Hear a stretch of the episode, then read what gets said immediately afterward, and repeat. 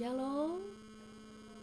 Hari ini Minggu 11 Desember 2022 Mari kita bersama-sama Kita beribadah kepada Tuhan. Ya Tuhan Yesus Ya Allah Bapa Roh Kudus Pimpinlah ibadah kami Di hari ini. Mari kita bersama-sama Memberikan pujian penyembahan bagi dia. Holy Spirit My best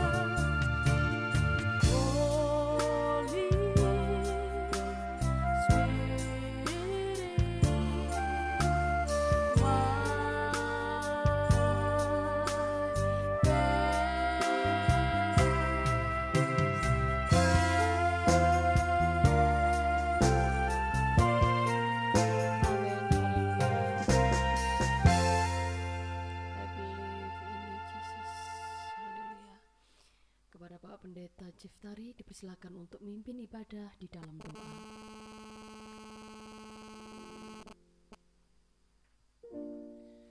Ya jemaat Tuhan yang terkasih di hari ini kita patut bersyukur lagi kepada Tuhan kita Yesus Kristus yang membuka pintu rumahnya untuk kita masuk menyembah dia dalam ibadah kita di hari ini. Baiklah mari kita mengawalinya dalam doa kita.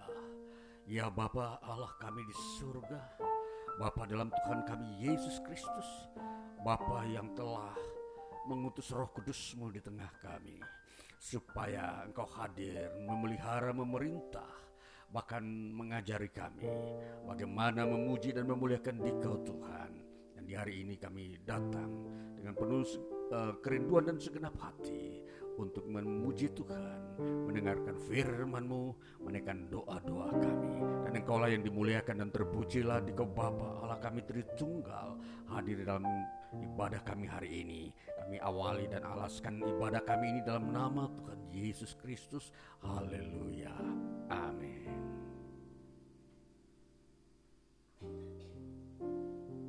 Langit dan bumi telah diciptakan dan segala isinya kita patut memuji dan menyembah Tuhan karena Dialah Sang Pencipta.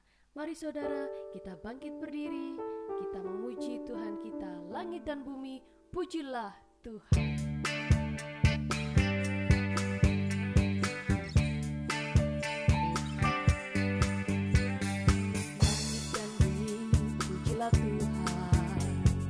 sebab dia ciptakan semuanya Keagungannya mengatasi langit bumi Sembah sujud di hadapannya. Ku puji, ku sembah, ku puji, ku sembah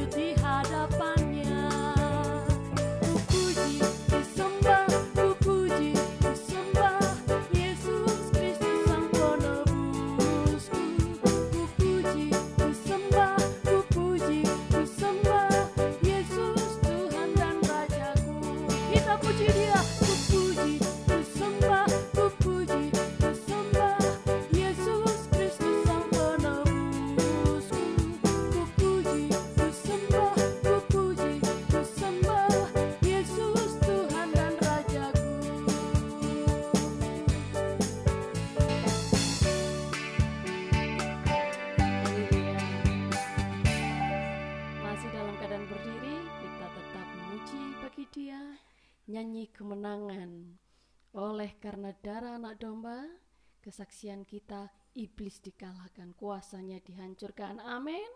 Amin. Haleluya. Mari kita naikkan pujian ini. Nyanyian kemenangan.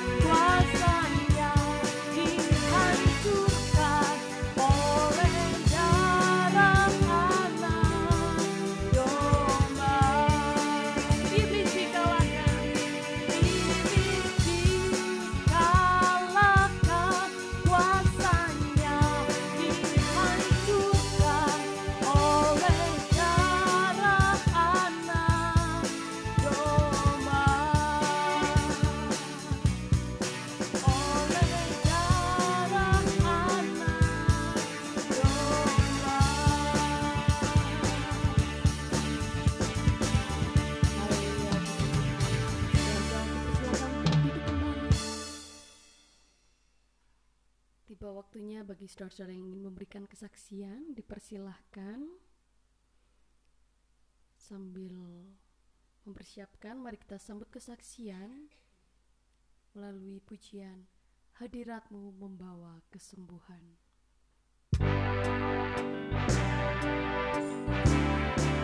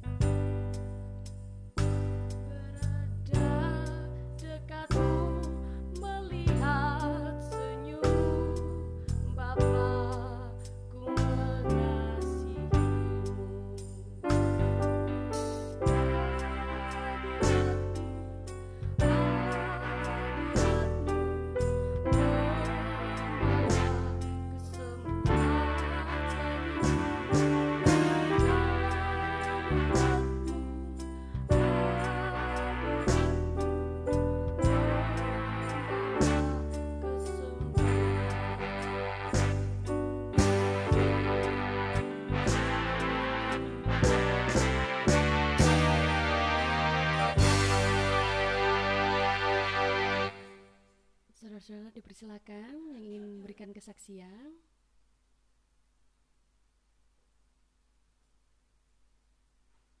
Ya, silakan Bapak Pendeta Jeftari. Ya, puji Tuhan, saya ingin menceritakan bagaimana pengalaman kuasa Tuhan bekerja di dalam diri saya. Ya, saudaraku yang terkasih, sebagai hamba Tuhan, saya mempunyai iman selalu bahwa Tuhan lebih dahulu uh, dihormati, bahkan percaya secara penuh apa yang saya harapkan untuk uh, terjadi dalam hidup saya. Ya, sebagai juga manusia, saya juga mengalami kelelahan. Saya pernah atau saya uh, mengalami sebuah uh, gangguan kesehatan atau sakit, ya, dua minggu yang lalu, ya, saya mengalami sebuah uh, sakit yaitu demam, ya, mendadak demam itu datang pada malam hari. Ya, kemudian uh, istri saya maupun anak-anak saya juga melakukan apa namanya juga perawatan, memberikan baik obat maupun maupun yang lain. Dan pada hari itu memang hari doa, doa kami yaitu hari Selasa. Yang memimpin doa adalah memang istri saya dan kedua anak saya dan saya tidak ikut karena saya masih demam. Hari itu jam masih jam 8 malam. Namun saya melihat di dalam hati saya, iman saya, saya sudah percaya bahwa saya tidak akan pernah mengalami sebuah sakit yang melebihi dari 24 jam. Ya. Jadi saat itu saya memang uh, merendahkan hati dan berdiam diri di bawah kaki Tuhan sekalipun dalam kondisi ya memang demam, hati saya, pikiran saya tetap memang ada di dalam sebuah aktivitas dengan Tuhan. Ya. Dan hari itu memang uh, dari doa istri saya dengan kedua anak saya berdoa dan setelah mereka selesai berdoa saat itu pun demam saya langsung hilang. Itu dengan kata lain itu mereka melakukannya antara jam 8 malam atau setengah 8 sampai setengah 9 sedangkan memang demam saya mulai kemungkinan jam 6 sore ya. Kemungkinan jam itu sampai setengah 9 saya langsung berubah. Artinya saya tidak demam dan menggigil. Ya, bagaimana saya merasakan apa itu menggigil? Saya tidak bisa melepaskan selimut dari badan saya dan saya menutup kepala saya, kaki saya dan semua. Dan bagaimana saya membutuhkan sebuah suhu yang bisa uh, memulihkan saya dari kondisi dingin. Ya saat itu dingin bukan demam ya istilahnya dingin. Jadi setelah uh, peristiwa atau setelah istri saya dan anak saya berdoa hari doa pelayanan kami saya tiba-tiba suhu saya suhu badan saya naik naik dan mata saya bisa dibukakan. Dan kemudian mereka masuk di kamar melihat saya saya katakan saya sudah sembuh ya saudaraku yang terkasih itulah kuasa Tuhan yang bekerja yang saya harus ceritakan saksikan bahwa uh, sebuah tanda-tanda penyertaan Tuhan terhadap saya dan orang-orang percaya yang terus tetap berdoa situ memperlihatkan bagaimana kemenangan atau mujizat yang Tuhan kerjakan di tengah-tengah kita. Ya puji Tuhan, Tuhan Yesus memberkati kita. Haleluya.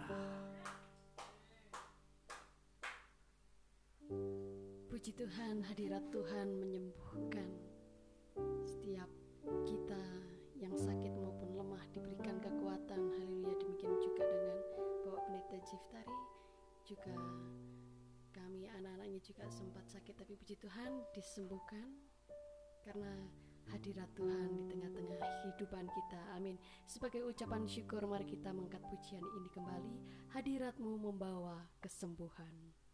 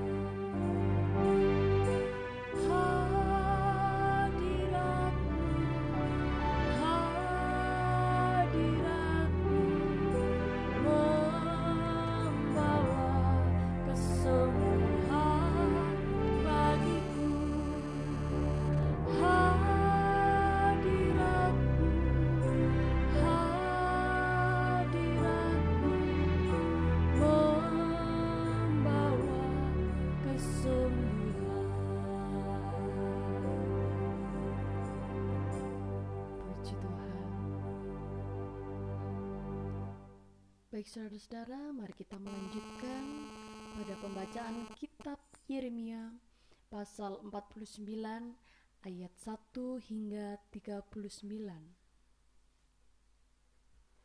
Yeremia 49 ayat 1 hingga 39. Mari kita baca bersama-sama. Satu, dua, tiga. Mengenai Bani Amon. Mengenai Bani Amon. Beginilah firman Tuhan.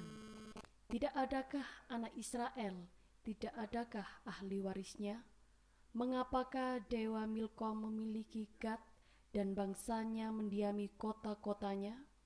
Sebab itu sesungguhnya waktunya akan datang, demikianlah firman Tuhan, bahwa aku akan memperdengarkan tempik sorak peperangan terhadap Raba Bani Amon.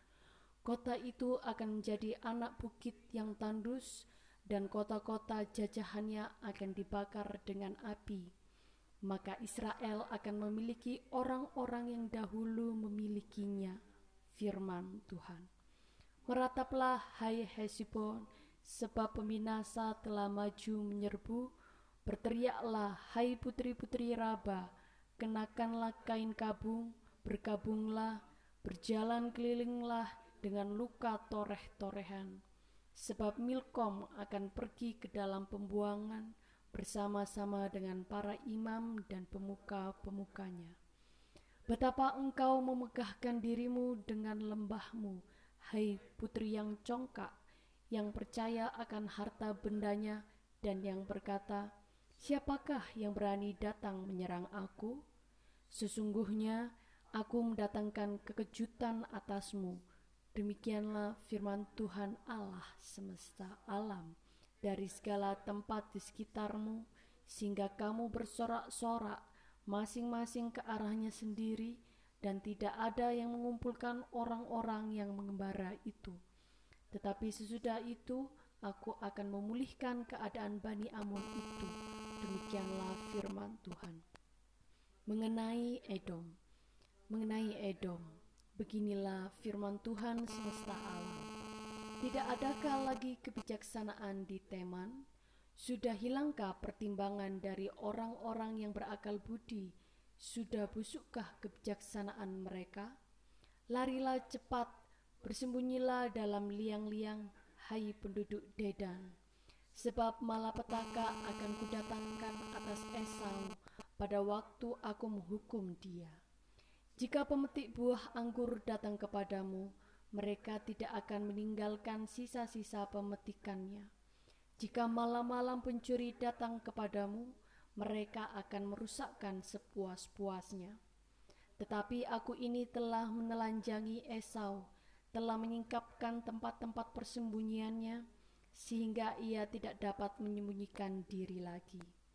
Keturunannya telah binasa dan saudara-saudaranya dan bangsa-bangsa tetangganya tidak ada lagi. Tinggalkanlah anak-anak yatimmu, aku akan menghidupi mereka. Biarlah janda-jandamu menaruh kepercayaan padaku. Sebab beginilah firman Tuhan, sedangkan orang-orang yang tidak selayaknya meminum isi piala itu telah terpaksa meminumnya, masakan engkau ini akan bebas dari hukuman? Engkau tidak akan bebas dari hukuman, tetapi mesti meminumnya. Sebab aku telah bersumpah demi diriku, demikianlah firman Tuhan, bahwa Bozra akan menjadi ketandusan, celah, keruntuhan dan kutuk, dan segala kotanya akan menjadi reruntuhan yang kekal. Suatu kabar telah kudengar dari Tuhan, seorang utusan telah disuruh ke tengah-tengah bangsa-bangsa. Berkumpullah, pergilah menyerangnya, bersiaplah untuk bertempur Sebab sesungguhnya aku membuat engkau kecil di antara bangsa-bangsa, dihinakan di antara manusia. Sikapmu yang menggemetarkan orang memperdayakan engkau dan keangkuhan hatimu, ya engkau yang tinggal di liang-liang batu, yang menduduki tempat tinggi bukit. Sekalipun engkau membuat sarangmu tinggi seperti burung Raja Wali, aku akan menurunkan engkau dari sana Demikianlah firman Tuhan. Edom akan menjadi ketandusan. Setiap orang yang melewatinya akan merasa ngeri dan bersuit karena segala pukulan yang dideritanya. Seperti pada waktu ditunggang balikannya Sodom dan Gomora dan kota-kota tetangganya, firman Tuhan, maka seorang pun tidak akan diam lagi di sana dan seorang manusia pun tidak akan tinggal lagi di dalamnya. Sesungguhnya seperti singa yang bangkit keluar dari hutan belukar, sungai Yordan mendatangi padang rumput tempat kawanan domba. Demikianlah aku akan membuat mereka lari dengan tiba-tiba dari negeri itu dan mengangkat di dalamnya dia yang kupilih.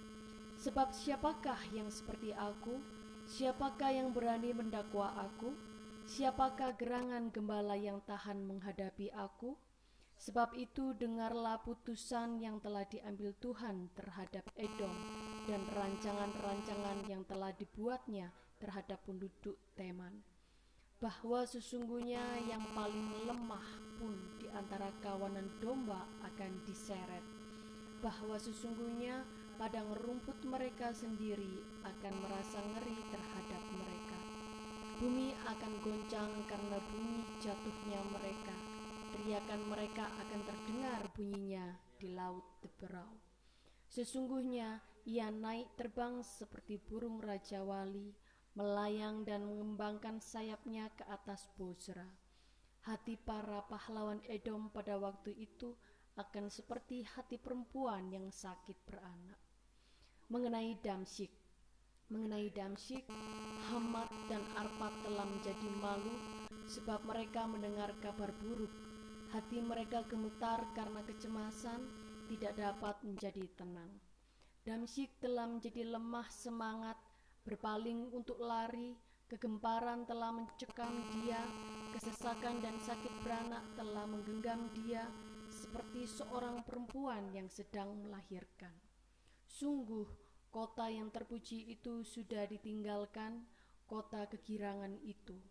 Sebab itu teruna-terunanya akan rebah di tanah-tanah lapangnya, dan semua prajuritnya akan menjadi bungkam pada waktu itu. Demikianlah firman Tuhan semesta alam. Aku akan menyalakan api di tembok Damsyik yang menghanguskan Puri Ben Hadad. Mengenai suku-suku bangsa Arab, mengenai Kedar dan mengenai kerajaan-kerajaan Hazor, yang dipukul kalah oleh Nebukadnezar Raja Babel. Beginilah firman Tuhan. Bersiaplah, majulah melawan Kedar, binasakanlah orang-orang di sebelah timur. Hendaklah kemah-kemah mereka dan kawanan domba mereka dirampas sampai bersih. Tenda-tenda mereka dan segala perabot mereka. Hendaklah unta-unta mereka habis di bawah serta dan hendaklah berteriak-teriak kepada mereka kegentaran dari segala jurusan. Larilah mengungsilah cepat-cepat, bersembunyilah dalam liang-liang, hai penduduk Hazor. Demikianlah firman Tuhan. Sebab Nebukadnezar Raja Babel telah mengambil putusan terhadap kamu dan telah membuat rancangan terhadap kamu. Bersiaplah, majulah melawan bangsa yang hidup sentosa, yang diam dengan aman tentram, demikianlah firman Tuhan, dan yang tidak punya pintu gerbang atau palang, dan yang tinggal tersendiri. Unta-unta mereka akan menjadi jarahan, dan ternak mereka yang banyak itu menjadi rampasan. Aku akan menyerakkan ke segala mata angin mereka yang berpotong tepi rambutnya berkeliling, dan dari segala penjuru aku akan mendatangkan bencana atas mereka. Demikianlah firman Tuhan. Hazor akan menjadi tempat persembunyian bagi serigala, menjadi tempat tandus sampai selama-lamanya Seorang pun tidak akan diam lagi di sana, dan seorang manusia pun tidak akan tinggal lagi di dalamnya. Mengenai Elam, firman Tuhan yang datang kepada Nabi Yeremia mengenai Elam pada permulaan pemerintahan Zedekia Raja Yehuda. Beginilah firman Tuhan semesta alam. Sesungguhnya aku mematahkan busur Elam, yakni inti kekuatannya Aku akan mendatangkan atas Elam keempat angin dari keempat penjuru langit dan akan menyerakkan mereka ke segala mata angin sehingga tidak ada bangsa yang tidak kedatangan orang-orang yang berserakan dari Elam.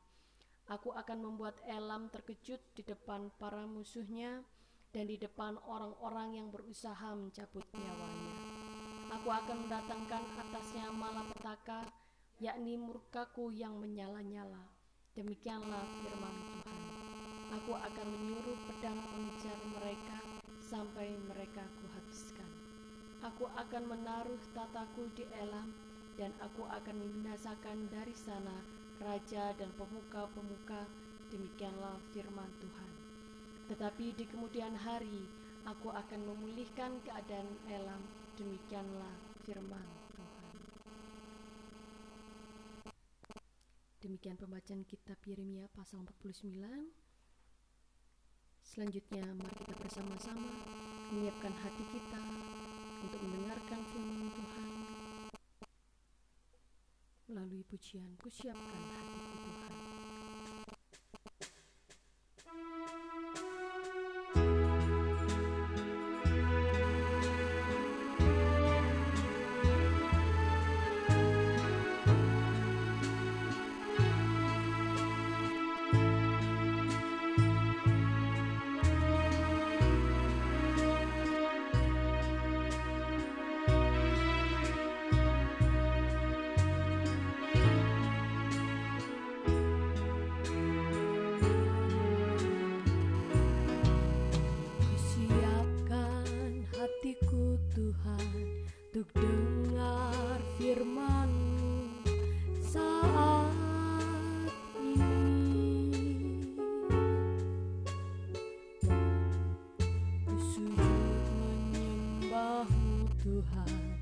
Tuhan.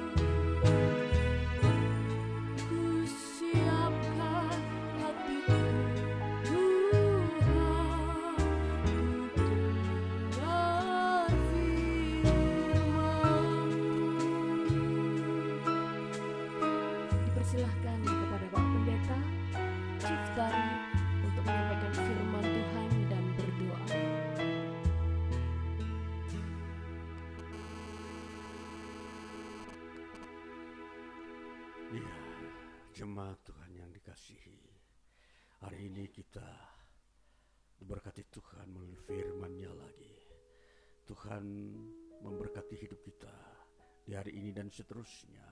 Melanjutkan pekerjaan Tuhan dalam hidup kita sebagai umatnya.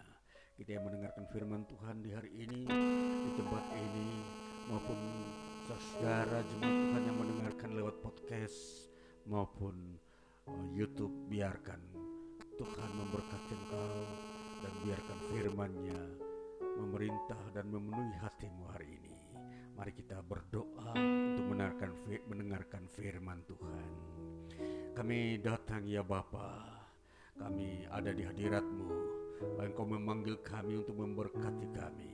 Engkau memberikan firman-Mu supaya kami mengerti kehendak Tuhan yang di dalamnya ada berkat-Mu sendiri ada kuasa yang membawa kami kepada kehidupan, yang membawa kami kepada kemuliaan Tuhan. Maka di hari ini kami mau mendengarkan firman-Mu Engkau sendiri Tuhan yang mengurapi kami oleh roh kudus-Mu sehingga kami dapat menyerap firman-Mu dan firman-Mu akan hidup di dalam hati jiwa roh kami dan akan mengajarkan kami melihat kehendak Tuhan dan kebenaran Tuhan yang Tuhan nyatakan melalui firman-Mu di hari ini. Terima kasih kami percaya kuasa roh kudus akan memberkati kami dan memberkati hamba-Mu yang menyampaikan firman-Mu. Maka di dalam nama Tuhan Yesus Kristus kami berdoa dan mendengarkan firman-Mu. Haleluya. Amin. Ya, saudara yang terkasih dalam Tuhan Yesus Kristus, Shalom. Ya, hari ini kita dituntun Tuhan lagi masuk dalam ibadah kita hari ini, ibadah bersama jemaat dan di minggu ini 11 Desember 2022 kita ada dalam ibadah uh, mendengarkan firman Tuhan yang kita akan baca dari kitab 2 Korintus pasal 3 ayat 16 hingga ayat yang ke-18. Bunyinya demikian. Tetapi apabila hati seorang berbalik kepada Tuhan, maka selubung itu diambil daripadanya. Sebab Tuhan adalah roh, dan di mana ada roh Allah, di situ ada kemerdekaan. Dan kita semua mencerminkan kemuliaan Tuhan dengan muka yang tidak berselubung dan karena kemuliaan itu datangnya dari Tuhan yang adalah roh, maka kita diubah menjadi serupa dengan gambarnya dalam kemuliaan yang semakin besar.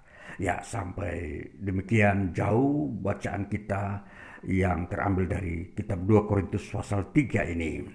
Nah, saudaraku yang terkasih, dari bagian bacaan ini kita uh, akan ada di dalam sebuah tema yang saya memberikan. Tema dari bacaan ini adalah iman Kristen dan kemuliaan Tuhan. Saudaraku yang terkasih, bahwa kita di dalam menjalani hidup kita sebagai orang-orang percaya kepada Kristus yang disebut orang-orang yang beriman, yang memiliki iman yang disebut iman Kristen ini, kita terus uh, dibangun dan dibesarkan oleh Tuhan ya jadi uh, di sini bagaimana kita sendiri sadar dan harus tahu bahwa Tuhan sedang uh, terus mengerjakan apa yang menjadi miliknya di dunia ini sampai kepada kekekalan. Makanya apa yang dikatakan di sini Tuhan sedang mengerjakan dan terus mengerjakan uh, pemeliharaannya atas setiap orang percaya di muka bumi.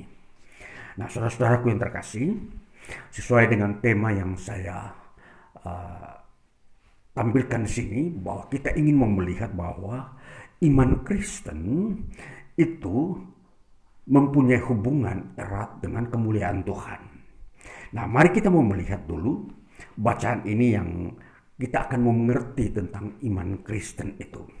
Ayat 16 dikatakan begini. Tetapi apabila hati seorang berbalik kepada Tuhan. Ya, dikatakan di situ kuncinya adalah berbalik kepada Tuhan.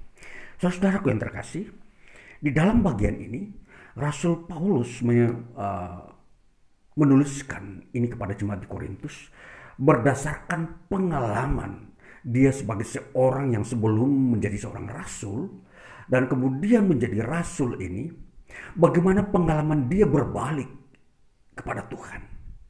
Nah, jadi inilah yang diungkapkan oleh Paulus bahwa seseorang menjadi Kristen itu adalah sebuah proses berbalik. Nah, dikatakan sini memang kalau kita memperhatikan berbalik kepada Tuhan, ini adalah sebuah proses epis epistrepo. Ya, dikatakan di sini epistrepo adalah sebuah proses berbalik kepada Tuhan. Kalau kita memperhatikan bagaimana uh, Kristen itu terjadi atau muncul di tengah-tengah kehidupan manusia, semuanya berasal sumber dari proses berbalik. Kita memulainya, katakanlah, ketika Yesus memanggil 12 muridnya, mereka semua dipanggil oleh Kristus. Mereka semua sebelumnya adalah orang-orang Yahudi yang menganut ajaran-ajaran Taurat Musa. Mereka dipanggil oleh Tuhan mengikuti Yesus dan menerima ajaran Kristus. Jadi mereka berbalik dari Taurat Musa kepada Yesus Kristus. Ini prosesnya. Ya. Jadi epistrepo ini itu proses berbalik. Nah, jadi saudara-saudara, kalau kita memperhatikan semua ini, maka uh, epistrepo ini, ini Tuhan yang mengerjakan itu. Tidak tidak ada satupun seorang yang berbalik arah dari uh, ajaran yang lama, secara otomatis dia kembali atau mengikuti ajaran Kristus. Tidak, itu semua di dalam sebuah proses yang di dalamnya di situ Tuhan bekerja. Jadi ini saudara-saudara, uh, kita mau mengerti dulu itu iman Kristen. Jadi iman Kristen bukanlah uh, sebuah hasil mekanik, tetapi sebuah uh, bagaimana proses yang disebut uh, organik. Yaitu sesuai dengan bagaimana uh, pengalaman manusia, bagaimana proses pertumbuhan manusia di dalam menanggapi Allah. Jadi kalau kita bilang me mekanik itu berarti otomatis, sedangkan organis itu menurut mengikuti alur waktu. Jadi waktu itu bekerja bagaimana uh, Tuhan itu berbicara di dalam alam semesta ini dan melalui pribadi Kristus Yesus untuk memberikan sebuah pemahaman tentang kehadiran Allah bahwa Allah hadir di dunia ini. Nah, jadi di sini kita melihat itulah kita mau melihat daripada hakikat iman Kristen itu. Jadi iman Kristen bukanlah buatan uh, suatu lembaga kemanusiaan yang akan membuat uh, bagaimana sebuah menara yang ada di dunia ini yang menampung se se sekumpulan orang yang menganut suatu kepercayaan. Tidak, ini Allah yang mengerjakannya. Jadi tidak ada seorang pun manusia yang bisa menjadikan seseorang itu menjadi seorang Kristen. Seorang pendeta pun tidak bisa membuat seseorang menjadi seorang Kristen. Tidak bisa. Hanya Tuhan sendiri yang mampu menyoroti kedalaman hati dan pikiran seseorang agar dia dipanggil oleh Tuhan untuk layak menjadi orang Kristen atau orang yang percaya kepada Kristus. Ini kita mau melihat uh, bagaimana uh, maknanya.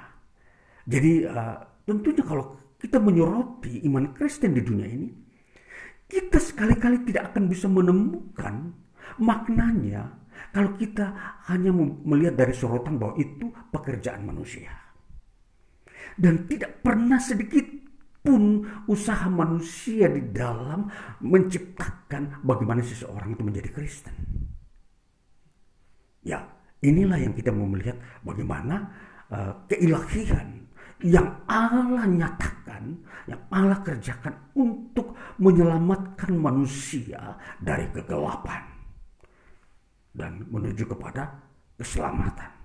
Nah, ini saudara-saudara, uh, kita mau melihat itu uh, sisi di mana karya Allah terhadap hidup manusia. Nah, kemudian kita mau melihat. Lalu dikatakan di sini, berbalik kepada Tuhan, maka selubung itu diambil daripadanya. Saudara, kalau selubung itu artinya sebuah uh, selaput yang menghambat sebuah penglihatan atau pengertian seseorang terhadap kebenaran. Ya, jadi di sinilah yang dihilangkan oleh Tuhan bagaimana selaput itu dilepaskan dari seseorang. Nah, berdasarkan pengalaman ini, Rasul Paulus dia dibukakan selaput matanya yang semula menjadi seorang penganut Taurat bisa melihat Injil. Nah, itulah yang sebabnya dikatakan di sini itulah berbalik seseorang dari penganut Taurat kepada uh, penganut Injil itu adalah sebuah proses. Sebuah proses epistrepo. Proses berbalik. Nah, saudara, akhirnya kita melihat, kita menemukan tempat titik perhentian Paulus di iman Kristen. Dia berhenti di situ. Nanti kita akan melihat bagaimana kemuliaan Tuhan itu sendiri uh, ada di dalam Injil yang diterima oleh Paulus. Lalu kita melihat saudara, bagaimana kita mau mengerti bahwa di dalam iman Kristen, di sini yang menjadi pusat perhatiannya adalah Kristus. Kristus yang menjadi tertinggi di dalam iman Kristen. Saudara, kita tidak bisa mengenal Allah tanpa Kristus. Di dalam iman Kristen, seseorang bisa mengenal Allah karena melalui Kristus. Jadi di sinilah kita manusia, kita bisa memandang Allah, kita dapat memanggil Allah, dan kita dapat mengenal Allah karena Kristus. Nah, itulah sebabnya di sini di dalam iman Kristen, Kristuslah yang kita tinggikan. Karena Kristuslah yang membawa kita kepada Allah. Kristus yang bisa membuka kita, mata kita untuk melihat Allah. Dan Kristus berkata, barang siapa melihat aku, dia telah melihat Allah. Ini saudara-saudaraku. Jadi tentunya sebuah pemahaman yang Kristus tampilkan secara baru di dalam mengenal Allah. Di dalam seluruh usaha manusia di dunia ini, tentunya semua orang ingin mencari Allah di manakah Allah berada atau di manakah Allah itu uh, membuka jalannya untuk manusia lewat agar bisa bertemu dengan Allah. Semua orang berusaha mencari konsep seperti itu. Tetapi ternyata di dalam iman Kristen, Kristus telah menyediakan itu. Dan itulah sebabnya Kristen hadir di muka bumi itu pertanda bahwa uh, Allah mendengar seruan hati manusia. Bahwa hati manusia ingin bertemu dengan Allah. Itulah sebabnya Allah menyediakan jalan. Yaitu Yesus Kristus datang ke bumi ini.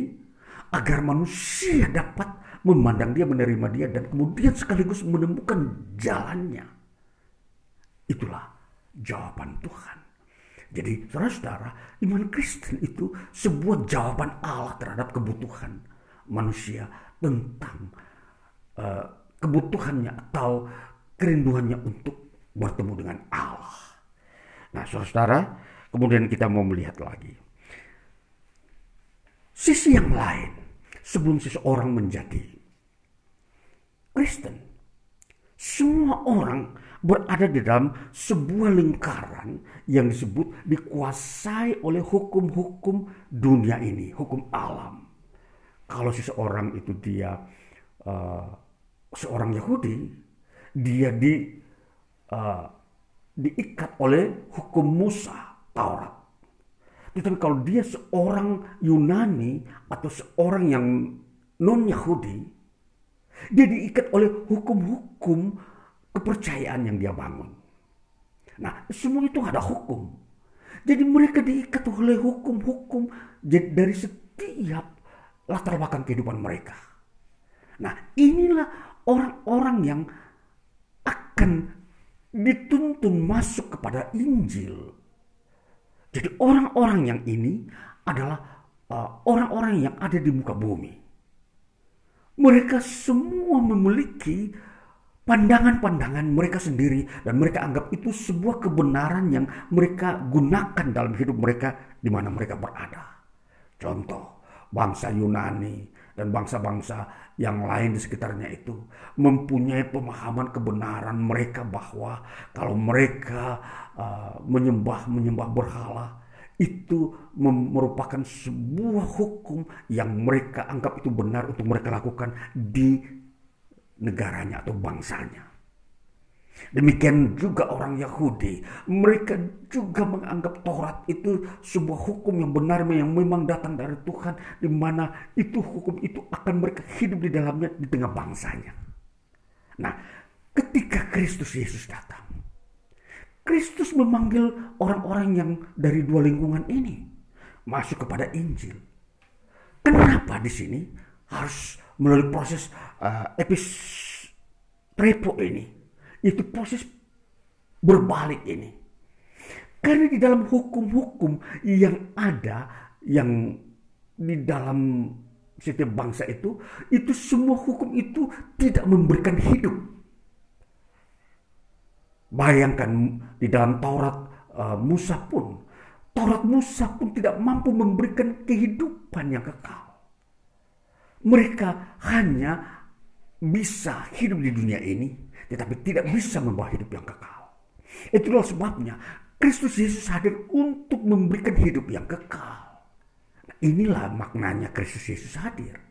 Jadi makna jadi iman Kristen ini itu adalah semata-mata untuk membawa kepada hidup yang kekal. Bagaimana kehidupan di dunia ini? Tentunya uh, apa yang Kristus siapkan untuk hidup kekal itu dipakai untuk kehidupan di dunia ini, yaitu menyembah Kristus. Jadi semua aliran-aliran yang lain yang ada di dunia ini, bila ingin masuk dalam hidup yang kekal, mereka harus melewati jalur Injil ini melalui Kristus Yesus. Nah inilah yang disebut proses epistrepo. Berbalik. Nah, jadi saudara-saudara, itulah yang menghasilkan iman Kristen. Jadi saudara harus mengerti iman Kristen itu bukan sebuah uh, rekayasa manusia. Itu adalah karya Allah. Jadi saudara harus menghargai ini, melihat ini. Sehingga tidak perlu, perlu lagi saudara meninggalkan iman Kristen. Karena ini adalah final. Ini sudah uh, lembaga terakhir yang dibuat oleh Allah untuk mempersiapkan manusia masuk ke dalam hidup kekal. Saudara yang tidak mengerti ini, saudara yang gampang meninggalkan iman Kristen, berarti saudara tidak mengerti apa yang Allah kerjakan di dunia ini. Melalui firman-Nya. Jadi kita harus mengerti bahwa iman Kristen itu karya Allah yang terakhir. Tidak ada lagi yang berikutnya. Tidak ada tidak lagi tidak ada lagi Allah mengerjakan sebuah lembaga baru selain Kristen untuk menyelamatkan manusia. Tidak ada. Kristen yang terakhir. Jadi pemahaman inilah saudara harus pegang. Supaya saudara bersikap, saya sudah berada di titik final di mana Allah tempatkan saya ketika saya sudah menjadi seorang Kristen. Nah ini saudara-saudara kita memperhatikan bagaimana kelanjutannya. Kita melihat bagaimana kemuliaan Allah di dalam bagian-bagian Injil yang kita terima. Kita baca dalam 2 Korintus pasal 4 ayat yang keempat dibacakan dibunyikan begini yaitu orang-orang yang tidak percaya yang pikirannya telah dibutakan oleh ilah zaman ini sehingga mereka tidak melihat cahaya Injil tentang kemuliaan Kristus yang adalah gambaran Allah. Saudara, di sini ada kalimat disebut cahaya Injil. Cahaya Injil ini sebenarnya itu disebut uh, kemuliaan. Itu doksa. Ya, kemuliaan Injil itu itu berbicara tentang keselamatan. Jadi saudara-saudara kalau kita melihat di dalam 2 Korintus 4 ayat 4 dikatakan kalau ada orang-orang yang uh, masih belum terbuka terhadap Injil, maka mereka itu adalah orang-orang yang akan binasa. Nah, saudara-saudara, kita memperhatikan bahwa Injil yang yang kita terima ini dia mempunyai fungsi untuk apa? Kita melihat baca pada ayat yang ke-6 dikatakan begini. Sebab Allah yang telah berfirman dari dalam gelap akan terbit terang. Ia juga yang membuat terangnya bercahaya di dalam hati kita. Nah saudara-saudara. Jadi fungsi daripada Injil, kemuliaan Injil itu untuk menerangi hati kita. Saudara, jadi tentunya kalau dikatakan sebelum seseorang menerima Kristus, hatinya dalam kegelapan. Dan saudara, kalau kita memperhatikan apa itu hati. Hati manusia di dalam uh, istilah ini bahasa Yunani katakan kardia. Apa itu kardia? Kardia itu adalah pusat kehidupan fisik manusia. Jadi kita ini manusia di dunia ini hidup ini ada memiliki pusat. Di situ pusat itu, itu hati. Dan hati ini di mana di situ juga tempat roh Allah akan berdiam. Jadi hati yang Tuhan ciptakan kita uh, sebagai manusia ini, di dalam hati itulah roh Allah diam di dalamnya. Sehingga hati kita ini bisa memuji Tuhan, bisa mengeluarkan kata-kata yang uh, benar, dan juga bisa mempunyai rasa yang mulia terhadap karya-karya Tuhan. Nah, jadi kalau kerja ini Injil itu meneranginya. Kemuliaan Tuhan, jadi fungsi kemuliaan Tuhan itu itu adalah untuk menerangi hati kita. Jadi kalau kita uh, pernah hidup di dalam kegelapan, pernah uh, terlibat atau ada di dalam sebuah lingkaran hukum-hukum uh, sebelum Kristus, hukum-hukum baik Taurat, semua itu mem memenuhi hati kita. Hukum-hukum yang kita baca di dunia ini yang menyangkut bagaimana manusia itu memperoleh sesuatu yang berguna, itu hukum-hukum itu itu juga ada dalam hati kita. Dan sehingga membuat hati kita itu terikat dengan hukum itu. Nah, hukum-hukum yang kita temui di bumi ini semua tidak membawa terang. Semua itu tidak ada cahayanya. Tetapi justru membangkitkan kegelapan di dalam hati kita, dalam hati manusia.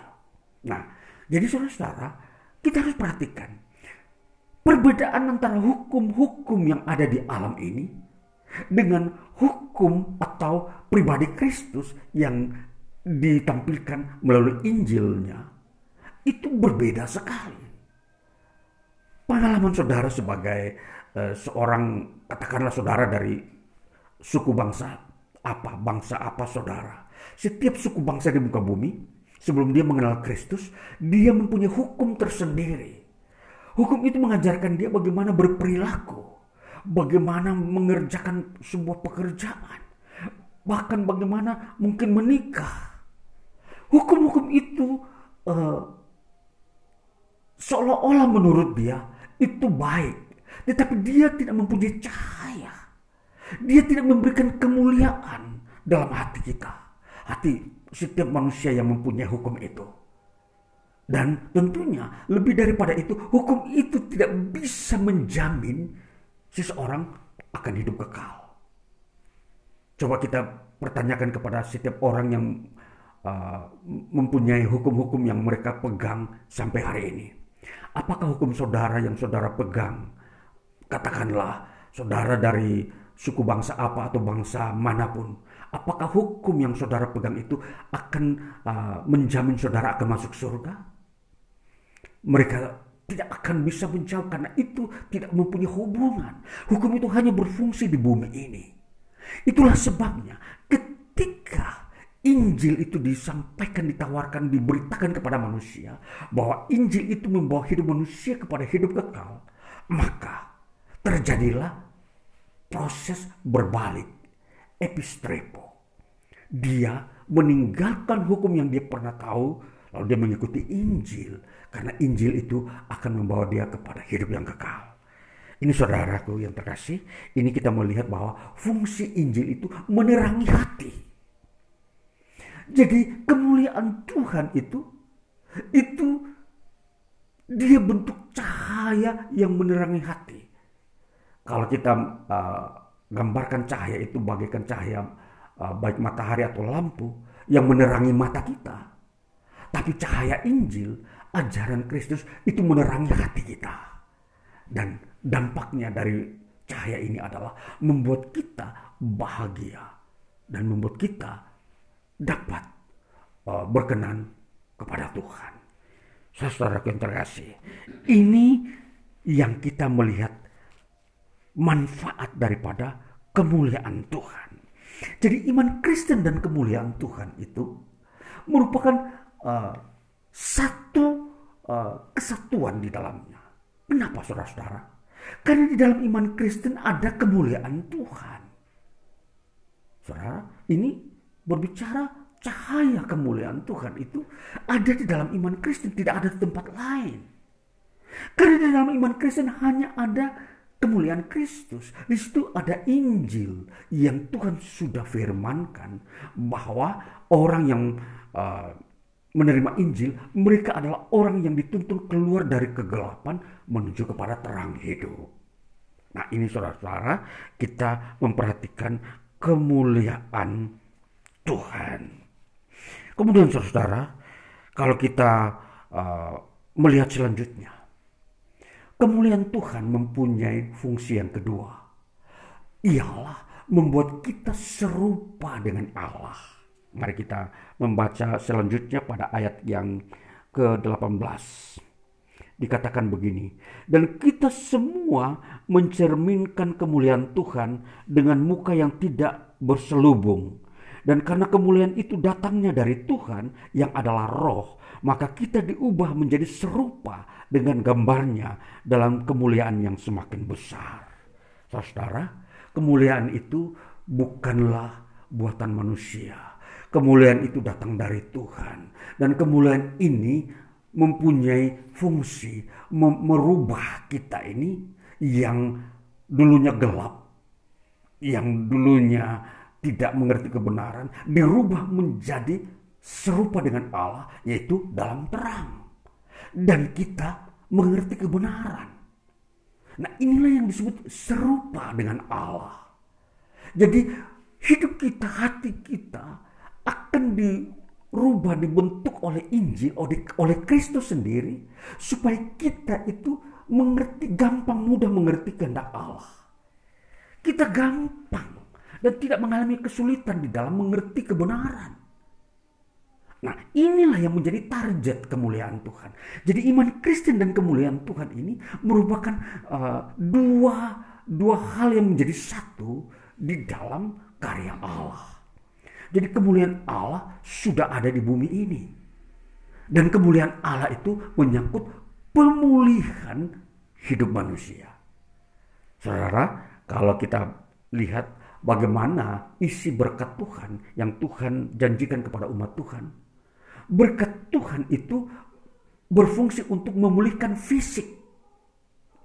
Tetapi kemuliaan Tuhan memfungsikan hati atau merubah hati.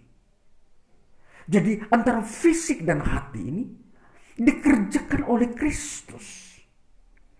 Jadi puncaknya adalah hati ini yang dirubah oleh Kristus agar mudah mengerti kebenaran Allah.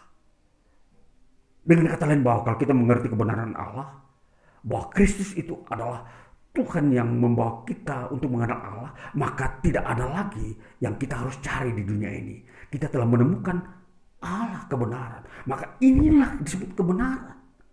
Kita dibukakan dan kita tidak bisa uh, mencari yang lain karena yang lain itu tidak tergolong dalam kebenaran.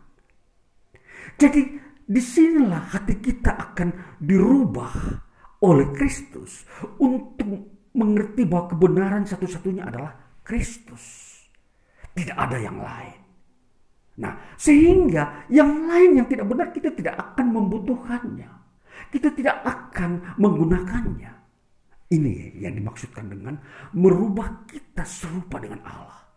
Karena Allah sendiri sudah menetapkan bahwa Kristus datang membawa jalan kebenaran itu. Kristus datang ke dunia ini untuk uh, mempertemukan apa yang manusia cari, yaitu bagaimana manusia ingin bertemu dengan Allah. Itulah di dalam Yesus Kristus. Nah inilah saudara-saudara yang kita mau mengerti bahwa roh Tuhan membawa kemuliaan. Nah kemuliaan inilah yang kita harus betul-betul perhatikan. Kemuliaan itu bukan soal bagaimana kita memandang keindahan surgawi. Itu kemuliaan yang nanti akan memang benar-benar ada di surga. Tetapi kemuliaan di dunia ini apa? Kemuliaan yang Tuhan buat terhadap manusia di bumi ini apa? Ialah mereka hanya percaya kepada Kristus dan menyembah Kristus saja. Itulah kemuliaan. Mereka bisa mengerti bahwa hanya Kristus saja yang benar dan yang dikehendaki Allah. Dan inilah yang patut diterima satu-satunya. Ini kemuliaan. Nah, saudara-saudara, jadi kemuliaan Tuhan dan iman Kristen di sinilah uh, letak posisinya. Jadi iman Kristen, kita yang percaya menyembah Allah dalam Yesus Kristus, itulah kemuliaan. Jadi kemuliaan ini yang dibicarakan dalam Injil adalah menyangkut iman kita kepada Kristus. Tidak ada tempat lain. Jadi tidak tidak ada lagi uh, tempat bagi uh, ilmu pengetahuan dunia dunia ini umum ini yang mau menjelaskan tentang bagaimana kemuliaan manusia. Ilmu pengetahuan tidak bisa menjelaskan bagaimana kemuliaan manusia itu uh, sungguh benar-benar ada. Tapi yang hanya bisa menjelaskan bahwa kemuliaan manusia itu ada hanya di dalam Injil, dalam Yesus Kristus. Saudara, jadi kalau kita mau melihat bahwa tentang apa itu kemuliaan, maka di sini kita akan menjadi seorang manusia yang baru. Kita bukan lagi manusia yang dibodohi oleh iblis, yang gampang tunduk kepada iblis, dan kita tidak jadi uh, gampang mudah melakukan perbuatan-perbuatan dosa. Nah, ini karena kita sudah mengerti. Jadi karena kemuliaan yang kita sudah terima, ini roh Allah dalam hati kita, Inilah yang membuat kita memang mengerti bahwa yang yang berdosa adalah dosa. Dosa tidak bisa dibalikkan untuk menjadi benar. Dosa tetap berdosa, yang benar tetap benar. Jadi tidak bisa dipalsukan. Yang benar tidak bisa disebut itu berdosa. Dan yang berdosa tidak bisa disebut benar. Nah ini yang disebut kemuliaan.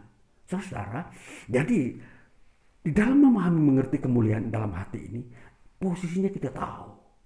Jadi kalau disebut penyembahan berhala itu adalah dosa, ya dosa. Tidak bisa itu disebut benar atau hal yang tidak berdosa. Sebaliknya, seseorang yang uh, seseorang yang tidak menerima Kristus sebagai Tuhan dianggap itu benar, salah. Justru itu berdosa.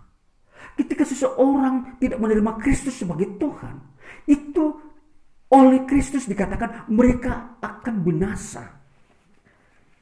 2 Korintus 4 ayat yang keempat dikatakan begini. Yaitu orang-orang yang tidak percaya, yang pikirannya telah dibutakan oleh ilah zaman ini sehingga mereka tidak melihat cahaya Injil tentang kemuliaan Kristus yang adalah gambaran Allah. Ya, ayat uh, 3 dikatakan, jika Injil yang kami beritakan masih tertutup juga, maka ia tertutup untuk mereka yang akan binasa. Saudara-saudara, jadi kita tidak bisa mengatakan yang benar itu menjadi sesuatu yang berdosa. Katakan begini, seseorang tidak menerima Injil, kita kita katakan itu benar atau baik. Injil mengatakan mereka akan binasa. Jadi, bagaimana kita mau menyebutkan sesuatu objek itu benar padahal menurut Injil itu salah? Jadi orang yang tidak menerima Injil, mereka akan binasa. Dan orang yang binasa itu berarti orang yang tidak benar. Orang yang tidak benar itu berarti apa? Orang berdosa.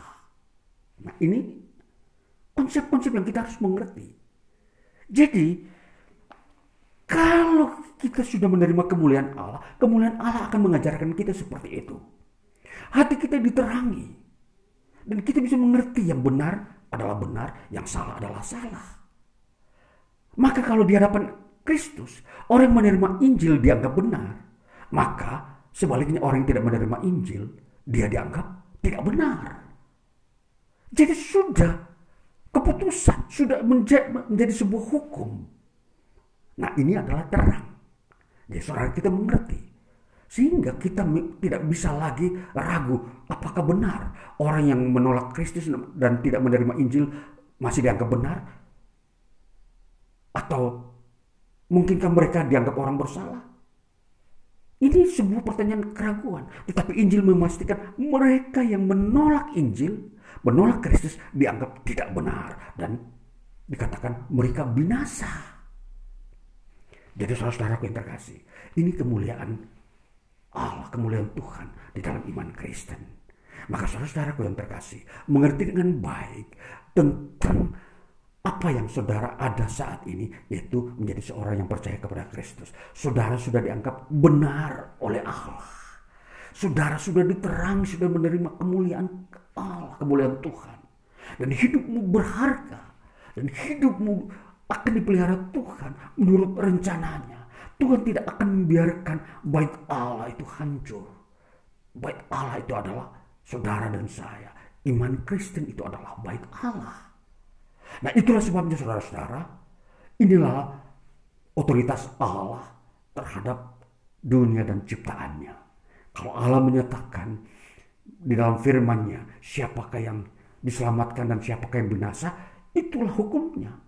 Tidak bisa ditutupi dan tidak bisa orang merubahnya. Nah inilah yang kita harus panuti, kita ikuti. Tidak ada hukum lain. Karena hukum Allah, firman Allah itu bersifat kekal. Nah inilah saudara-saudaraku, kita mau memperhatikan bahwa kemuliaan Tuhan itu datang dari Tuhan. Dan Tuhan itu roh adanya. Dan itu menerangi hati kita. Dan mari saudara-saudaraku yang terkasih, kita semakin hari semakin bertambah-tambah memiliki sebuah pemahaman konsep-konsep di dalam hidup kita dan bahkan iman kita bahwa kita uh, sudah berada dalam posisi yang benar sebagai seorang Kristen, sebagai seorang percaya kepada Kristus sudah menerima Injil, kita sudah benar di hadapan Allah. Tidak ada kekurangan, tidak perlu ditambahkan. Kebenaran itu sudah sempurna. Maka ini saudaraku, saya menyampaikan firman Tuhan. Firman Tuhan hari ini akan kita jalani hidupi untuk hari-hari kita ke depan, generasi kita seterusnya. Bukan Yesus memberkati kita. Haleluya. Amin.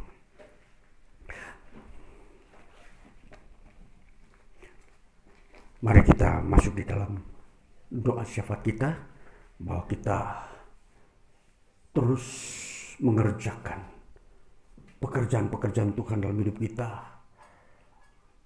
dan di mana kita berada dan bekerja di situlah kemuliaan Allah ada di tengah-tengah hidup kita. Mari kita berdoa. Ya Bapa, terpujilah namamu, karena firmanmu itu kekal dan berkuasa.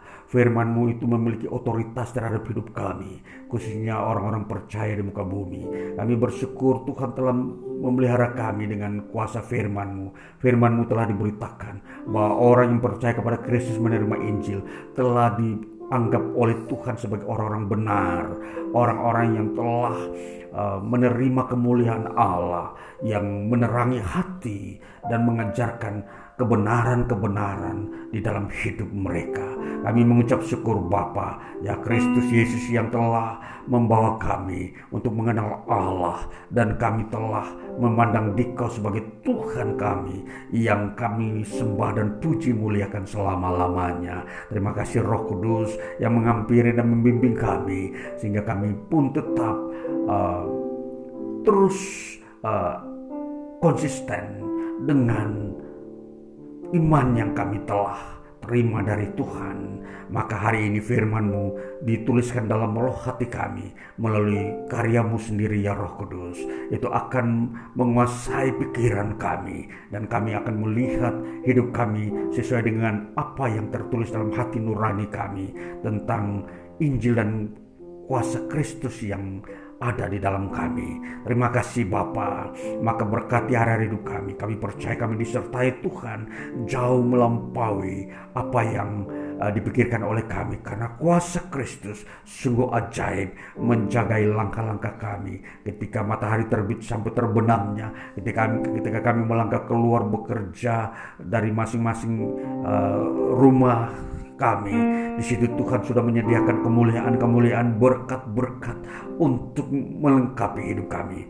Maka kami akan menjadi terang Tuhan di mana kami tinggal dan bekerja. Tuhan terus membawa uh, kebenaran itu untuk uh, berbicara di tengah-tengah dunia ini. Terima kasih untuk uh, kehadiran Tuhan, campur tangan Tuhan dalam hidup kami, menjadikan kami terang Tuhan.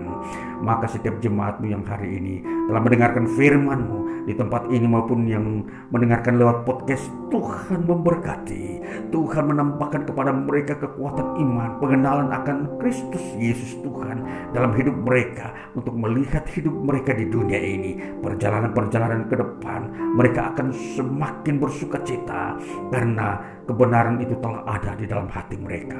Maka hari ini setiap orang yang mendengarkan firman-Mu, Engkau datang dan lawat mereka dan bahkan mempertegas dalam diri mereka bahwa mereka adalah orang-orang benar, orang-orang yang telah dipilih Tuhan untuk menerima keselamatan dan orang-orang yang mendengarkan firman-Mu ini tapi mereka belum mengalami uh, proses berbalik Tuhan Yesus lawat mereka sehingga mereka berbalik dan kemudian menerima Injilmu. Terima kasih Bapak kami berdoa untuk pekerjaan pemberitaan Injil terus memberkati uh, hari-hari uh, ke depan. Injilmu diberitakan semakin Tuhan bukakan dan Tuhan memberkati berkati setiap umatmu yang hadir di tempat ini. Mereka yang ibu rumah tangga mereka yang pensiunan mereka yang bekerja di instansi pemerintah di swasta mereka yang berwira swasta juga Tuhan berkati uh, jemaatmu yang mendengarkan firmanmu ini. Mereka yang punya usaha, mereka yang selalu menantikan Tuhan juga. Tuhan kami percaya Engkau menyediakan segala yang terbaik. Engkau membuka jalan-jalan dan Engkau menguduskan setiap kami. Kami bersyukur Tuhan. Tuhan menambahkan pada kami satu hasta hidup dan iman dan pengenalan kami akan Dikau Tuhan. Maka kami berdoa untuk uh, kondisi lingkungan kami Tuhan juga lawat dan mengadakan perubahan-perubahan atau pembaruan-pembaruan yang mendoakan bangsa kami juga juga bangsa kami tetap dipelihara Tuhan untuk menuju kepada sebuah pembangunan kehidupan manusia yang diselamatkan manusia yang Uh, menerima kebenaran firman Kristus. Tuhan Yesus terima kasih ini hidup kami dan memberkati setiap umatmu di mana pun mereka berada dan beribadah di tempat-tempat di uh, baik di desa di pedalaman maupun di kota-kota Tuhan memberkati. Maka turunlah anugerah Tuhan dari surga. Kasih dari Allah Bapa, persekutuan dengan Tuhan Yesus Kristus, penguburan Roh Kudus menyertai kami semua umatmu hari lepas hari menuju waktu kegenapan Tuhan yang kekal sampai Kristus Yesus datang kedua kali. Maka kami berdoa sesuai dengan apa yang Tuhan ajarkan kepada kami. Bapa kami yang di surga, dikuduskanlah namamu, datanglah kerajaanmu, jadilah kehendakmu di bumi seperti di surga.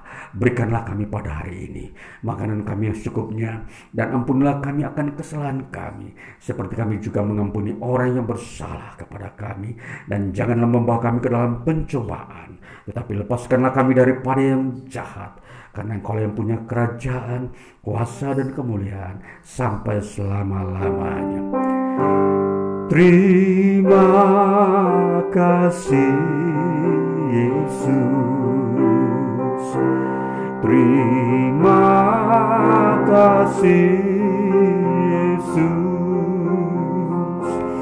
Puji syukur hanya bagimu Ya Allahku Ya Tuhanku Terima kasih Yesus. Terima kasih Yesus. Puji syukur hanya bagimu. Terima kasih Yesus. Bapa terima kasih oh atas kasih karunia anugerahmu yang berlimpah di hari ini bagi kami. Dalam nama Tuhan Yesus Kristus kami berdoa dan bersyukur. Haleluya. Amin